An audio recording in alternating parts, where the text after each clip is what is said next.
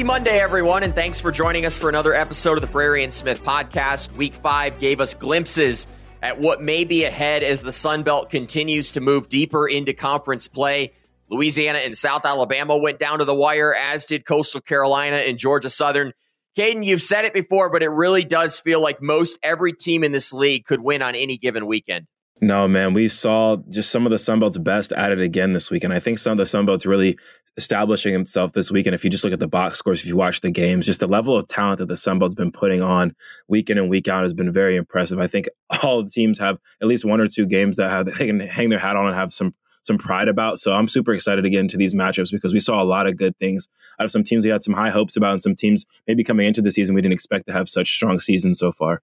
We saw some teams take care of business this past weekend. We saw some non conference upsets as well, particularly that Troy Western Kentucky game that we'll get into in detail today. But as you've come to expect on Monday, we'll start with the Sunbelt scoreboard segment where we'll review all the results from around the conference in week five. Right after that, Kate and I will dive into some of the big matchups from over the weekend. Uh, we'll start with Georgia State. They went up to West Point, New York, playing on Army's campus. They were an eight and a half point underdog in that game, and they went on to win by 17 points, picking up their first victory of the year. A big result there for Georgia State, and a much needed result if they want to start climbing back into the race. James Madison played at Texas State. Uh, that game was in Harrisonburg, despite what we tried to tell our listeners on Friday that that game was being played in San Marcos, Texas. We were reminded of that on Twitter. So Thank you for that, our friends, the JMU fans. JMU was a 22 point favorite in that game. They won it handily, winning by 27. JMU improves to 4 and 0. App State played the Citadel, and this one was a blowout, except in the third quarter when the Citadel held the ball for 14 minutes and 45 seconds in that third quarter, despite App State scoring more points in that quarter. Explain to me how that happened. I don't know, but App State now sitting at three and two on the season. Marshall also played an FCS opponent in Gardner Webb, a team that has been kind of pesky to Sunbelt schools so far this year. That game was in Huntington. Marshall, a 31 point favorite. They did not cover the spread, winning by 21, but Marshall improves to 3 and 2 on the season. The big one, and this game took place around 5 p.m. over the weekend Louisiana and South Alabama, a battle for the heart of the West. In South Alabama, they came in an 8.5 point favorite, but Louisiana d- played really well. The defense was fantastic, held South Alabama's offense down, but South Alabama able to win 20 to 17. The Raging Cajuns now 2 and 3. Name the last time that that happened to Louisiana. South Alabama looking like they're in the driver's seat in the West. They're 4 and 1 at this point. Old Dominion took on Liberty. I think the big storyline was a catch by one of the Liberty receivers in this game. Old Dominion played well, perhaps Hayden Wolff's best game of the season uh, but it wasn't enough. Liberty would win 38 to 25. Old Dominion falls to two and three. And another big note there: Zach Kuntz injured early in that game. We're still awaiting word on his injury status. We expect to hear that early this week. Coastal Carolina and Georgia Southern. Kaiden, this was a game that I thought Georgia Southern was going to win, and right down until that the Myrtle hurdle took place with 38 seconds to go. I was in the driver's seat on that one, but Coastal Carolina survives. They were a 10 point favorite in that game. They failed to cover the spread, but survived, winning 34 to 30. The Chants now 5 and 0 as Georgia Southern falls to 3 and 2. Arkansas State and ULM. This one turned into a blowout in Jonesboro, Arkansas. Arkansas State, a seven and a half point favorite going in. They win by 17. Now Arkansas State and ULM both two and three. Also two and three is Louisiana. So those three teams tied after a couple weeks of conference play. Troy and Western Kentucky, the last game that we'll talk about this weekend. It was a big one. Troy went in as an underdog on the road, taking on one of the best offenses in the country, a team, Kaiden, that I know shredded that App State defense just a season ago. And Troy able to win 34 to 27. Uh, and now Troy's three and two on the season and looking like a definite contender in the West as well. There's still two undefeated teams left in the group of five, and they're both in the Sun Belt. JMU, Coastal Carolina remaining undefeated, a perfect 9 and 0 if you combine those two records. And Sun Belt schools, if you count all the wins and losses over the weekend, including the conference matchup, Sun Belt schools go 8 and 5. Southern Miss had a bye this week. Another good weekend for the Sun Belt. And you know, yes, did some of the weekends at the beginning of the year get more hype? Absolutely. But Kaiden, you think this was probably one of the best weeks of the year for the Sun Belt? Oh no! If you all you had to do was watch the games, it was pretty simple as that. I was tuned in this week for sure, and shout out Dish and, Dish and um, Disney Network for having their beef. It really took away from my watching of other football this weekend, but it really gave me some more time to lock in on the Sun Belt. And all the games were fantastic, man. The Georgia Southern Coastal Shootout was amazing. South Alabama ULL game did not disappoint, and Troy's performance that we talked about that you called your shot on, they played a fantastic game. So I think week in and week out, you can rely on some of these Sun Belt matchups being better than some of these other matchups you can really catch on television, especially from some of these Power Five conferences where it's a little bit more lopsided. But you talked about how close some of the records are and how close some of these teams are as far as how they're playing right now. We're about to see them play each other even more. So I'm super excited about just what the Sun Belt has going on right now and it being a really a tight race if you look at each side of it and making it a little bit more more drama than we're used to seeing, a little bit more parity than we're used to seeing in the conference traditionally as we go into the the middle of this schedule.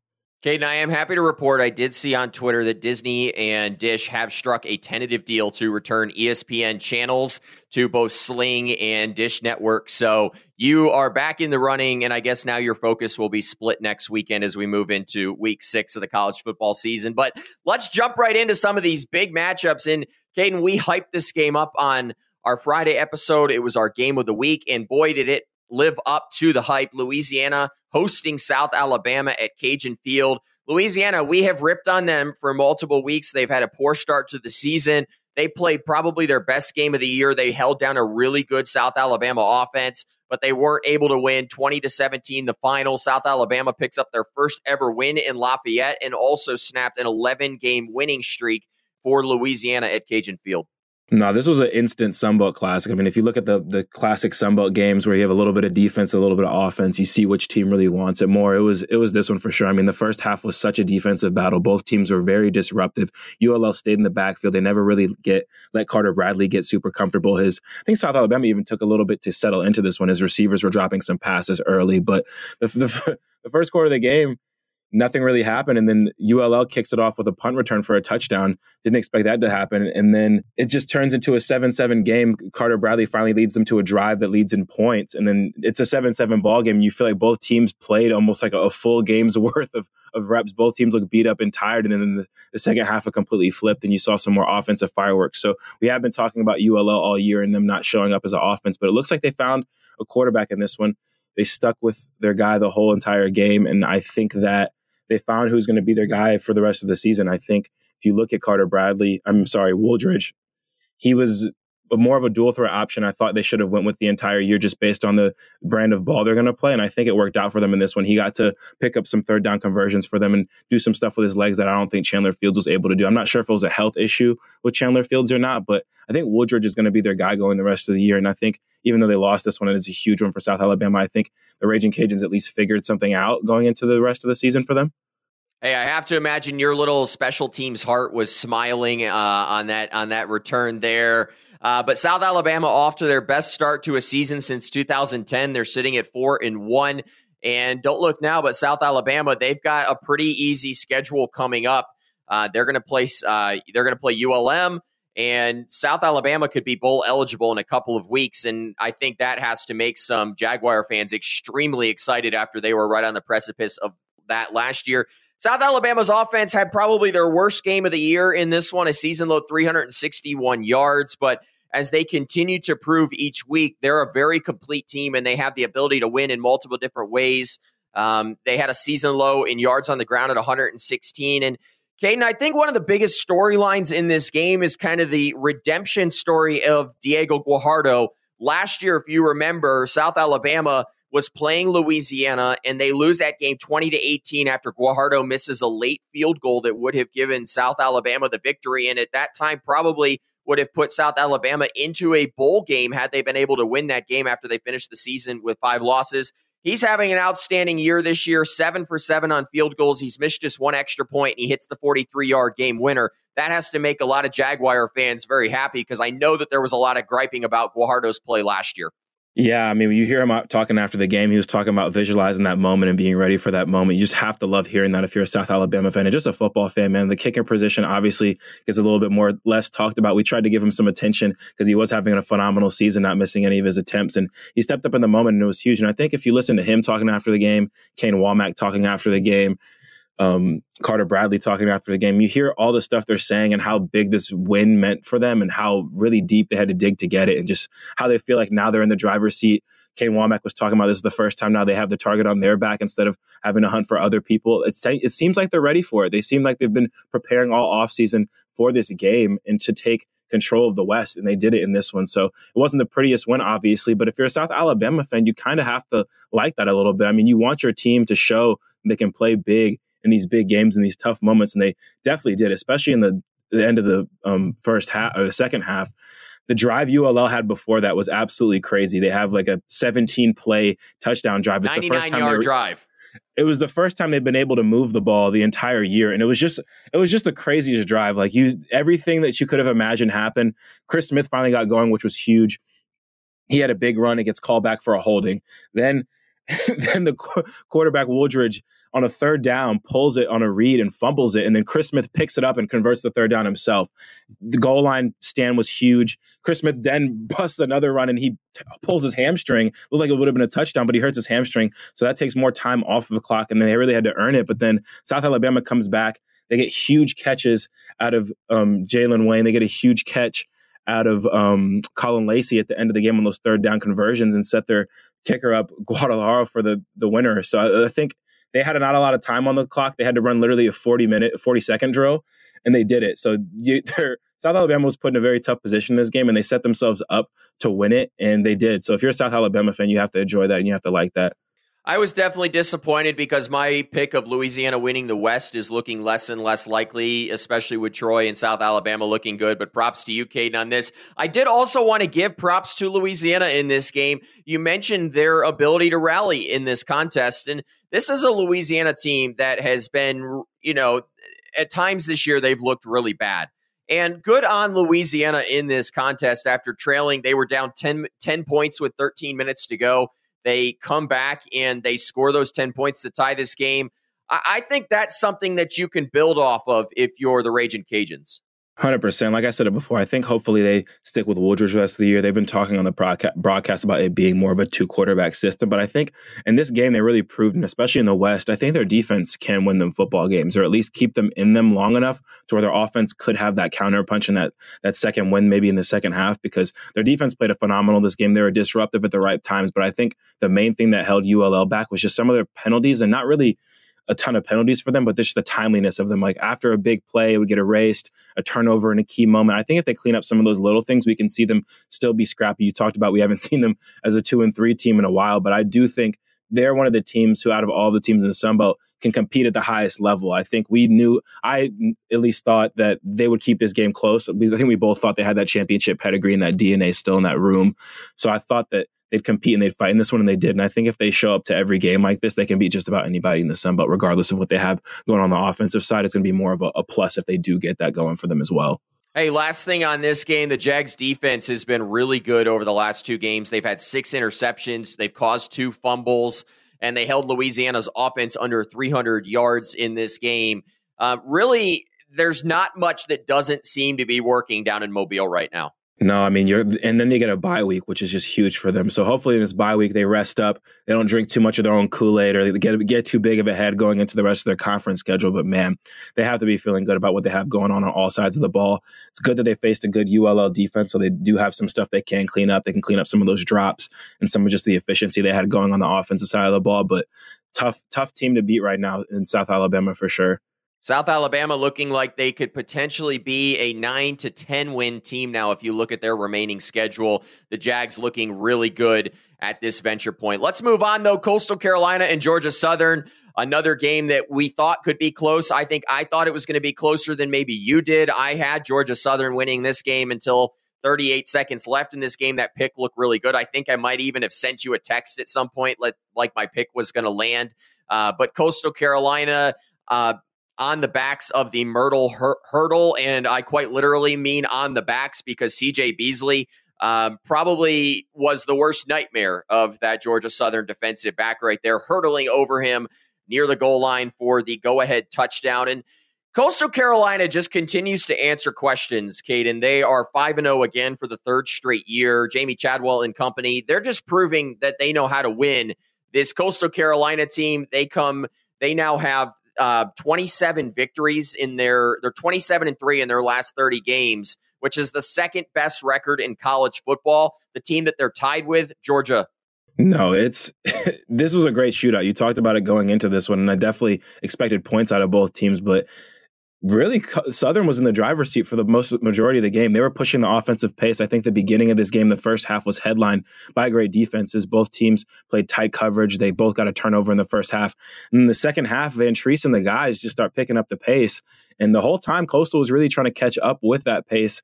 They went for it on a fourth down that was huge. They didn't have to do that, and they go up ten points. So it's like, okay, now Coastal really seems like they're on the ropes. And I think that's my, maybe when you would have sent me that text because Jalen White runs the ball that puts them up 24-14, and it's like, oh, okay, well now Southern has a ten point lead and it doesn't look like they're stopping. But like you said, man, Coastal always has an answer. That might be Grayson McCall's new nickname if you're talking like Allen Iverson, the answer, because he had an answer to all these questions that were getting thrown at him, which was just really the scoring of, of Georgia Southern's offense. But he kept up the pace and he had the ball in his hands to end the game. And I think if you're a Coastal Carolina fan and anyone in that community, if you have if you're down, if you're tied, if you're up, it doesn't matter. If you have the ball in Grayson McCall's hands at the end of the game, you're probably feeling like you're in good shape. Kaiden, I think there needs to be, I think we need to create a group of five Heisman trophy because Grayson McCall had a Heisman moment in this game. This was probably his best game of the season. And you know what was funny is this came against a Georgia Southern team that he never played against. And I know I sent you this tweet at 12:21 a.m. on uh, Saturday, or I guess it would be Sunday morning at this point. I was still up. I don't know why.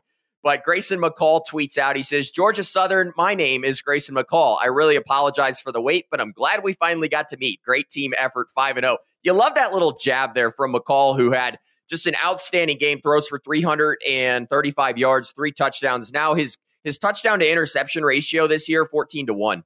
No, he's just the model of efficiency. I mean, he threw 67%. It was literally his, his second worst game of the season as far as percentage goes, but threw for the most yards. And we talked about it, man. He just always, he just always had an answer. He led four touchdown drives in the second half. They were all 75 yards or more. Like the last three in a row were huge for them. And he was extremely accurate this game. We always talk about how accurate he is, but his deep ball accuracy was just on another level. And I think it's really because his team needed it. He threw a 60 yard post ball to Jared Brown that was just on the money between a couple defenders. That was huge for them.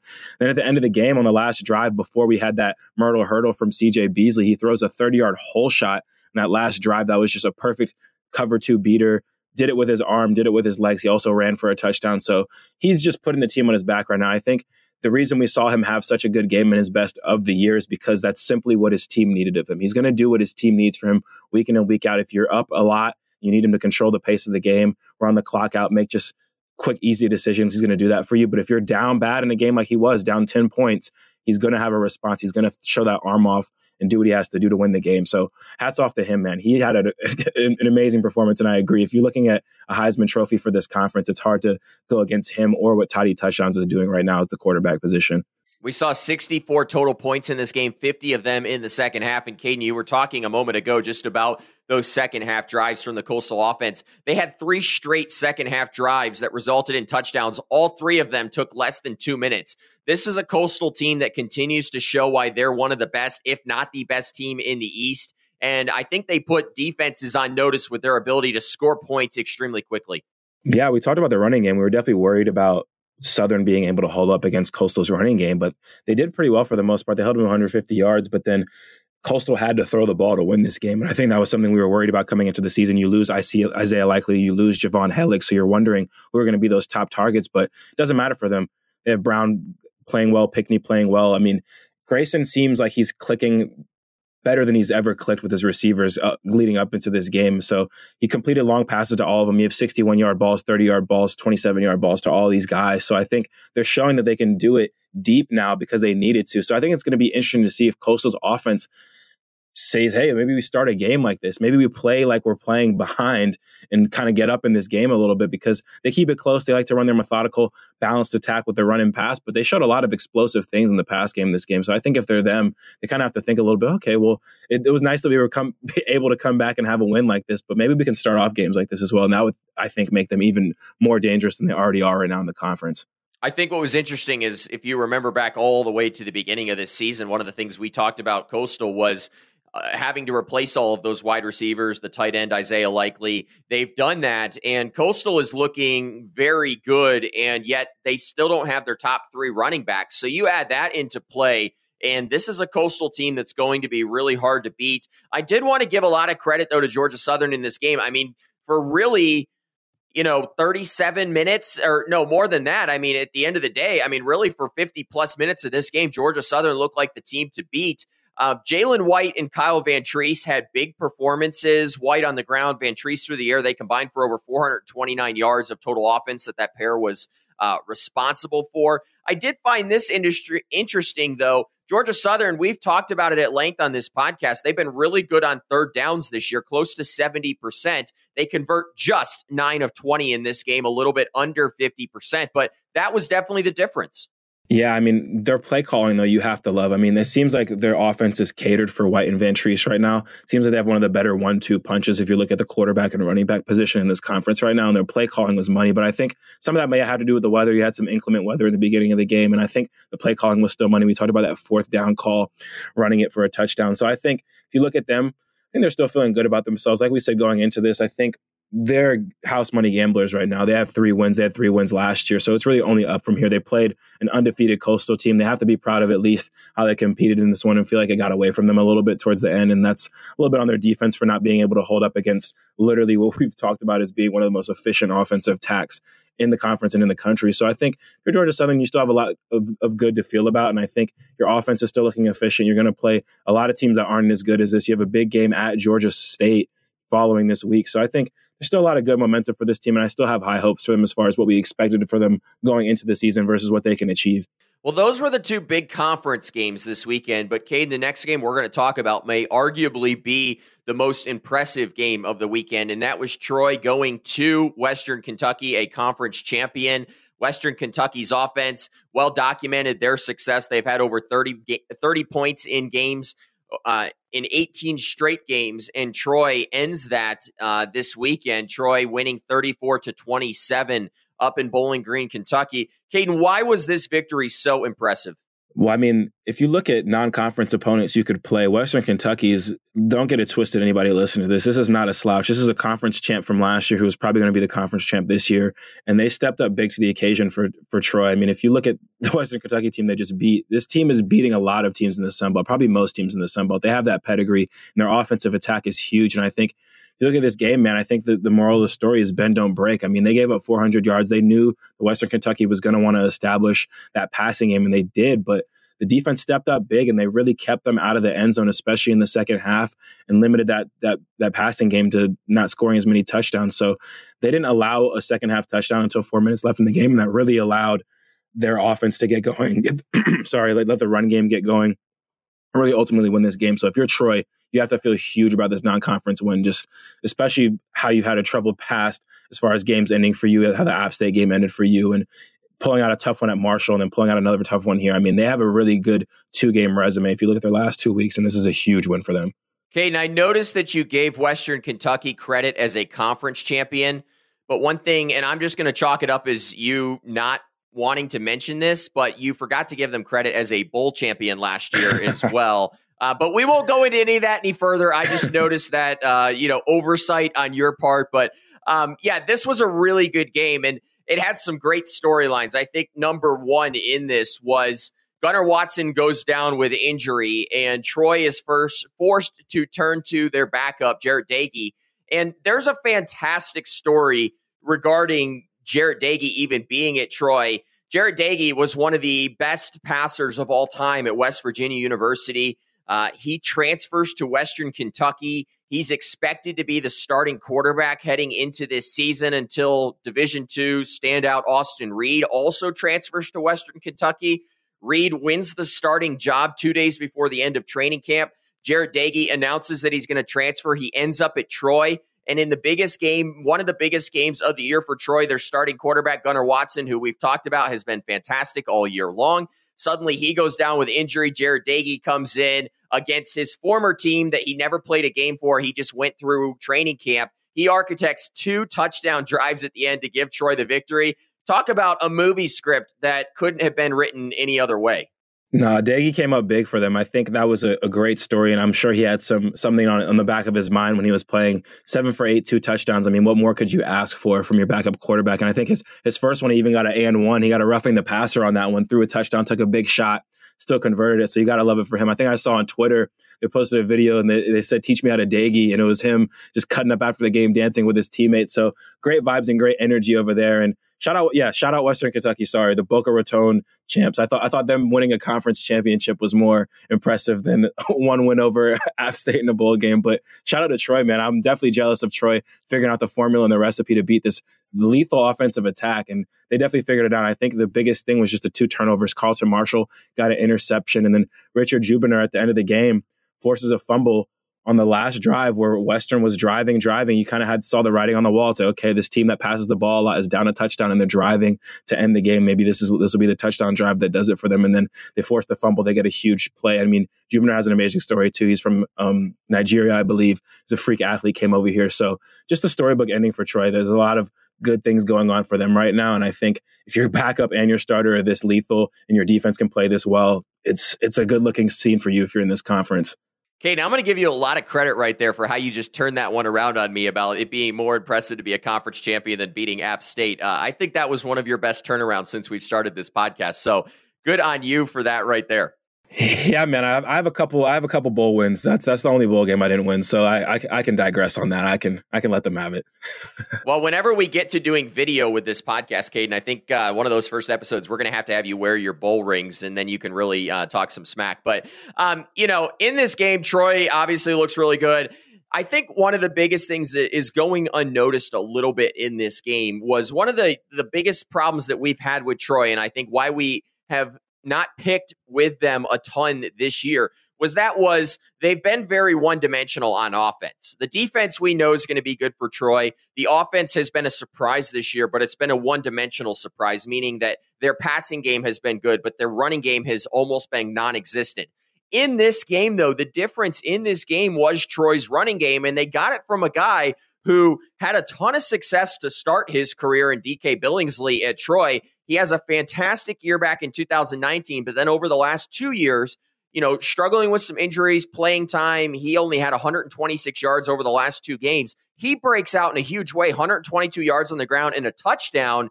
And if Troy can establish that running game to go along with this touted passing game, this is a Trojans team that has suddenly put themselves right up there with South Alabama in the West as a title favorite.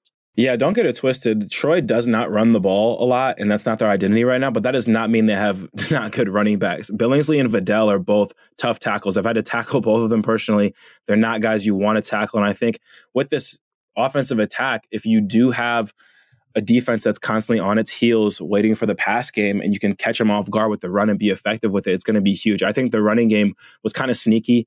Only a 21 yard um, chunk play. That was the longest run of the game, but they just got five yards when they needed it, four yards when they needed it. Got to stay ahead of the chains, especially at the end of the game. You have a backup quarterback coming in. Okay, we need it. We're up a little bit. We need to burn the clock out. Let's run the ball effectively and take our chances when we do throw the ball and we're up. I think that's going to be huge for them going forward. I think it's going to be safe to say if Troy's defense, led by Carlton Martial, shows up big week in and week out, which we, I think we both expect them to, the passing game's going. And then if you get the running game as a bonus, I think it might be safe to say if Troy runs for 120, 130 yards in every game, they're probably going to win. Like that's just a formula for them that the passing game is going to be there, the defense is going to be there. If you get that added bonus and boost from that run game, gonna, they're going to be a very, very hard team to beat. So shout out to them for really showing some dimensionality in this game and really covering all their bases as far as the offensive attack because that was huge for them. Before we move on, and we'll go kind of through the next four games very quickly, but before we move on, Kaiden, I just wanted to get your thoughts a little bit on that West title race. At this point, it to me it feels like it's either going to be South Alabama or Troy that's coming out of the West. And I mean, there were two games when we looked at this West early on in our preview episodes to begin this season. One of them, South Alabama, Louisiana. That game took place this last, last weekend. The other one was a game that's going to take place on October 20th on national television in Mobile, and that's Troy at South Alabama. To me, it feels like we're probably going to know who's going to win the West in about two weeks. Yeah, I don't want to jump the gun too too fast. Shout out to the, the people at Southern Miss that love to to chime in and give their takes on this podcast for sure. Why but did we you talked have to about go the West. Be- I think I was listen, trying to avoid that conversation. I think if you look at the yeah, it's, it's their bye week. That, will be the last time I, I, mentioned him. But if I think if you look at the West, you have to agree. Yes, Troy and South Alabama look like the two front runners, and that's could be just the makings of a really exciting in-state Western rivalry going forward. I think for sure, but I think you have to look at those two as the front runners right now. But I think a lot of these teams, especially the ULL, Ark State, showed some good things this week, and I think as we get along towards the season, we see how they play against each other. There's going to be room for some of that like you said before with Southern getting a win, maybe some Eastern madness. I think some Western madness is going to be up for stakes for sure. I think Southern Miss, Texas State, Arkansas State can keep this thing interesting. ULL show that they can beat or ULM, sorry, show that they could beat a team like ULL. So I think there's going to be some interesting things, but you're right. I think that stretch where you have South Alabama playing Troy is going to be what we thought about going into this one with South Alabama beating ULL is the marquee matchup that might decide the West. I think it's hard to deny that that South Alabama versus Troy game is going to be something that's going to definitely be the blueprint to who's going to be uh, a Western Conference representative for the conference championship. Okay, now I am looking ahead a little bit, but next week we've got six games on the schedule. They're all Sun Belt Conference games. And to me, our game of the week is probably going to either be Georgia Southern, Georgia State, or Southern Miss Troy. And I think probably just to help maybe help us in the eyes of the Southern Miss fans, we're probably going to choose Southern Miss Troy as our game of the week next week. I think we just kind of have to. And I think that will be a really good game. And to me, it is one of those games that in a Wild West could be a trap game for Troy. But we'll get into that a little bit more next week. Um, Let's move on to, and again, we'll go through these next games fairly quickly. But Old Dominion versus Liberty. Uh, Old Dominion loses this game 38 to 25.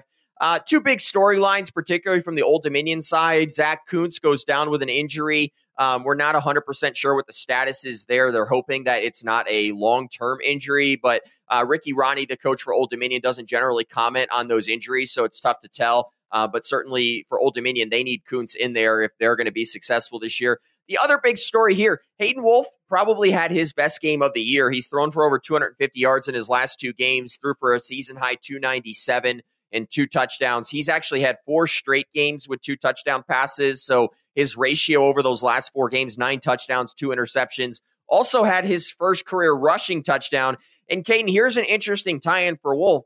He credited his performance to the fact that Hurricane Ian, that actually played a little bit of an effect on this game all the way up in Virginia. The eye of that hurricane actually came ashore two miles south of where Hayden Wolff grew up. He had a lot of family down there that traveled up for the game. His grandma is dealing with some issues with the house. There wasn't any water when she got back or when she was heading back home. So he had a little something extra to play for, playing for maybe his hometown a little bit. Hayden Wolff had just a fantastic game, but it comes in a loss. Yeah, tough loss for um, ODU this week, and I think the the score this one doesn't really show how close the game was. It was really tight, especially in the first half. But Liberty just slowly but surely pulled away at the end. I don't think their defense was, or their offense, sorry, was tough to keep up with Kaidon Salter. We talked about that amazing one handed catch. He was just extending plays for them and was a little bit too much for them. But yeah, shout out Hayden Wolff. Obviously, a great story. Him playing his best game of the year. If you see him having 46 pass attempts. You have to you have to like that for sure, especially with, with the, the, run game we've talked about and the struggles they've had there. But another big thing for ODU man right now, they have Ali Jennings right now leading the country in receiving yards, and then they have Jason Henderson on the defense side of the ball leading the nation in tackles. So they have some talent over there. I think they're really going to have to lean on these two guys going into their conference schedule, but. Tough loss. Thankfully, it's a non-conference game, but then they still have a lot to be excited about over there on both sides of the ball going forward into their conference schedule. Yeah, you mentioned Jennings. He's now caught a touchdown pass in four straight games. He went eight catches, 129 yards in that touchdown catch. And you also mentioned Jason Henderson. And after 21 tackles last week, any number short of that was going to be a letdown. And Kaiden, he had just 15 tackles in this game, continues to lead the country. The dude's been a monster. And really, when you look at ODU's defense as a whole, their model has been to force turnovers all year long. They forced a couple more in this one. Um, but Liberty also forced a couple turnovers, and that really ended up being the difference in this game. Yeah, it was definitely a, they got two interceptions, which was big, but it just didn't really turn into points for either team. Really, if you're looking at, I think Liberty capitalized a little bit more on that. But if you look at the box score, this one, you look at the game, ODU played a very good game statistically. They converted better on third down than them.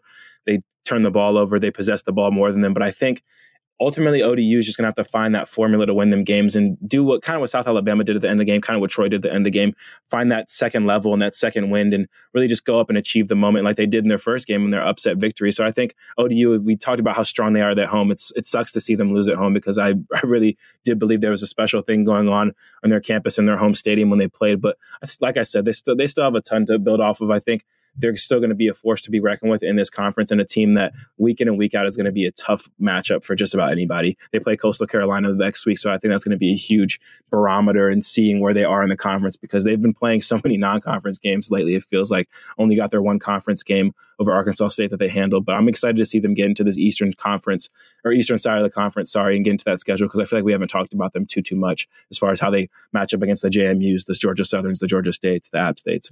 Yeah, Old Dominion, they've been an underdog in four of their first game, four, five games. They win two of those. We move on to another game that Arkansas State was favored in this game, but they were playing a ULM team coming off of that big victory against Louisiana last week. Uh, Arkansas State would go on to win this game by 17 and improve their winning streak over ULM in kind of a little bit of a border rivalry. They've now won 13 games in a row over the Warhawks down in Monroe. Um, the story in this game, Johnnie Lang, he was a one man wrecking crew, 254 all purpose yards, rushed for 46, received 51, and had a kickoff return for a touchdown. He had 157 yards in return. He became just the third Sunbelt player in history with a rushing, receiving, and kickoff return touchdown in the same game. Kaiden, this is a great name of the last guy who did this. Ty Hilton did it in 2010 when FIU was a member of the league. Ty Hilton, you may remember, uh, was a really good wide receiver in the NFL for the uh, Indianapolis Colts.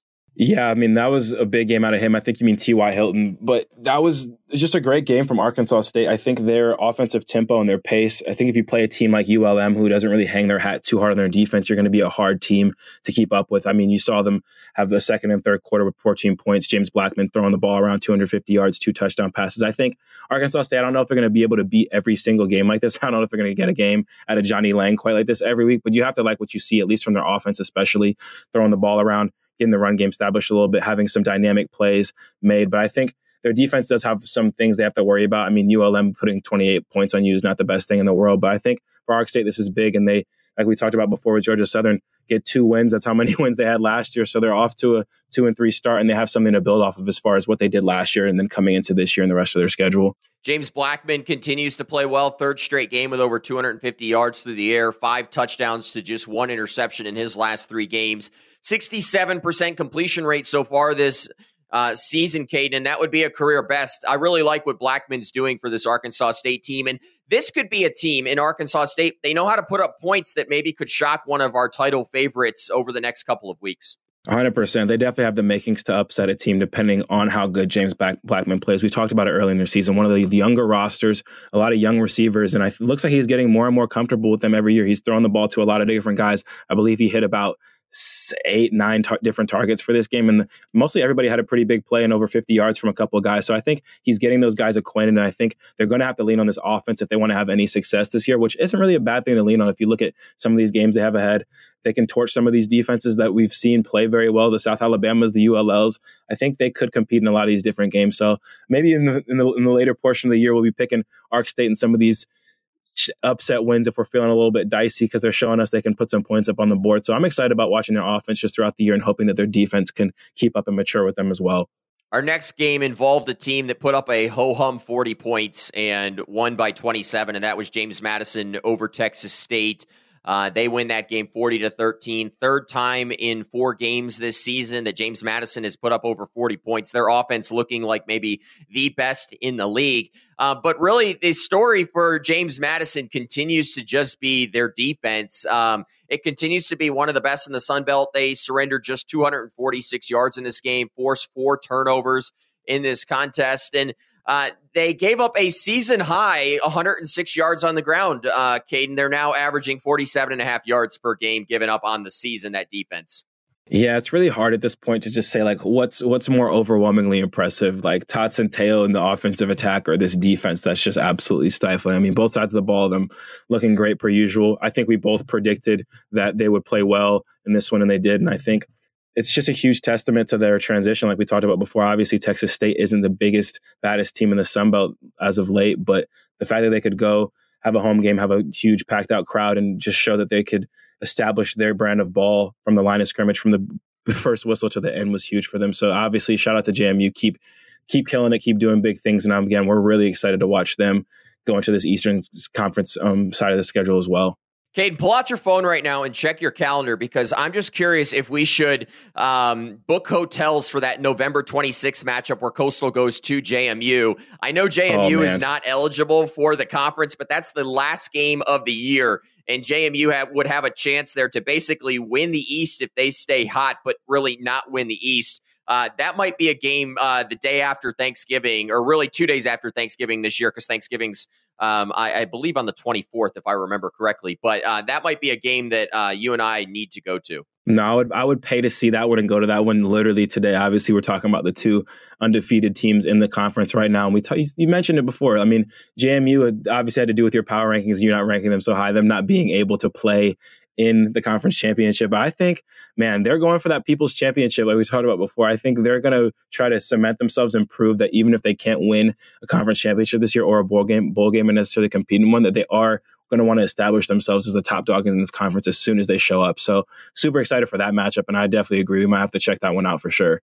I mean, Chris Thornton already gave us the great places to eat and hang out up there. So I'm thinking that maybe you drive from Atlanta to Greenville, South Carolina. We split the drive the rest of the way, uh, and we spend some time up in Harrisonburg to cap off the season before uh, we make our way to the Sun Belt Championship game the next weekend. But really, the last game that we wanted to mention in this one, and this was really just for props. Uh, Georgia State went uh, to West Point and beat Army 31 to 14. Um, Georgia State could have very easily lost this game, but they score 14 unanswered points in the fourth quarter to win by 17. I thought this was interesting. Shawn Elliott, after the game, he just said that simply put, his team decided they were not losing today. And uh, I think that's a good sign for Georgia State. They didn't lose this game. Their, their rushing attack was very solid. Tucker Gregg, Jamyest Williams, each went over 100 yards. They combined for 230 on the ground, rushed for 299 total. Um, and with 55 seconds left, Tucker Gregg you know, ripped off a 56 yard run in this contest for his 20th career touchdown. He became the all time leader in Georgia State in terms of rushing touchdowns in his career. Yeah, obviously, it's good that they decided they didn't want to lose this game. It would have been nice if they would have decided that for the first couple games of the of the schedule. But nah, shout out to them. I think they showed what we kind of thought we were going to see from them all year. We thought I, I personally didn't think they were going to be able to compete for the conference championship this year, but they were going to be very close, just on the cusp, and maybe one more year because they do have that talent and they do have both sides of the ball that can play very efficiently. I think we saw that in this game. But like you said, they're they're really fighting for their season at this point. It's good to see them get this win, and it's good to see both sides of the ball clicking on all cylinders. But they're about to get into the bulk of this Eastern Conference schedule, and I think that depending on how they come out of it, it would be amazing if they could just rip off win after win after win. But that would just be something we don't expect and don't anticipate happening. But if they can get in the conversation, keep some of these games close, try to get into bowl eligibility, do what they can to do, I think they'll be a team to watch. But this just shows the potential they can reach this year. And I hope that we see more of that this year versus some of the stuff we saw earlier in the season for them.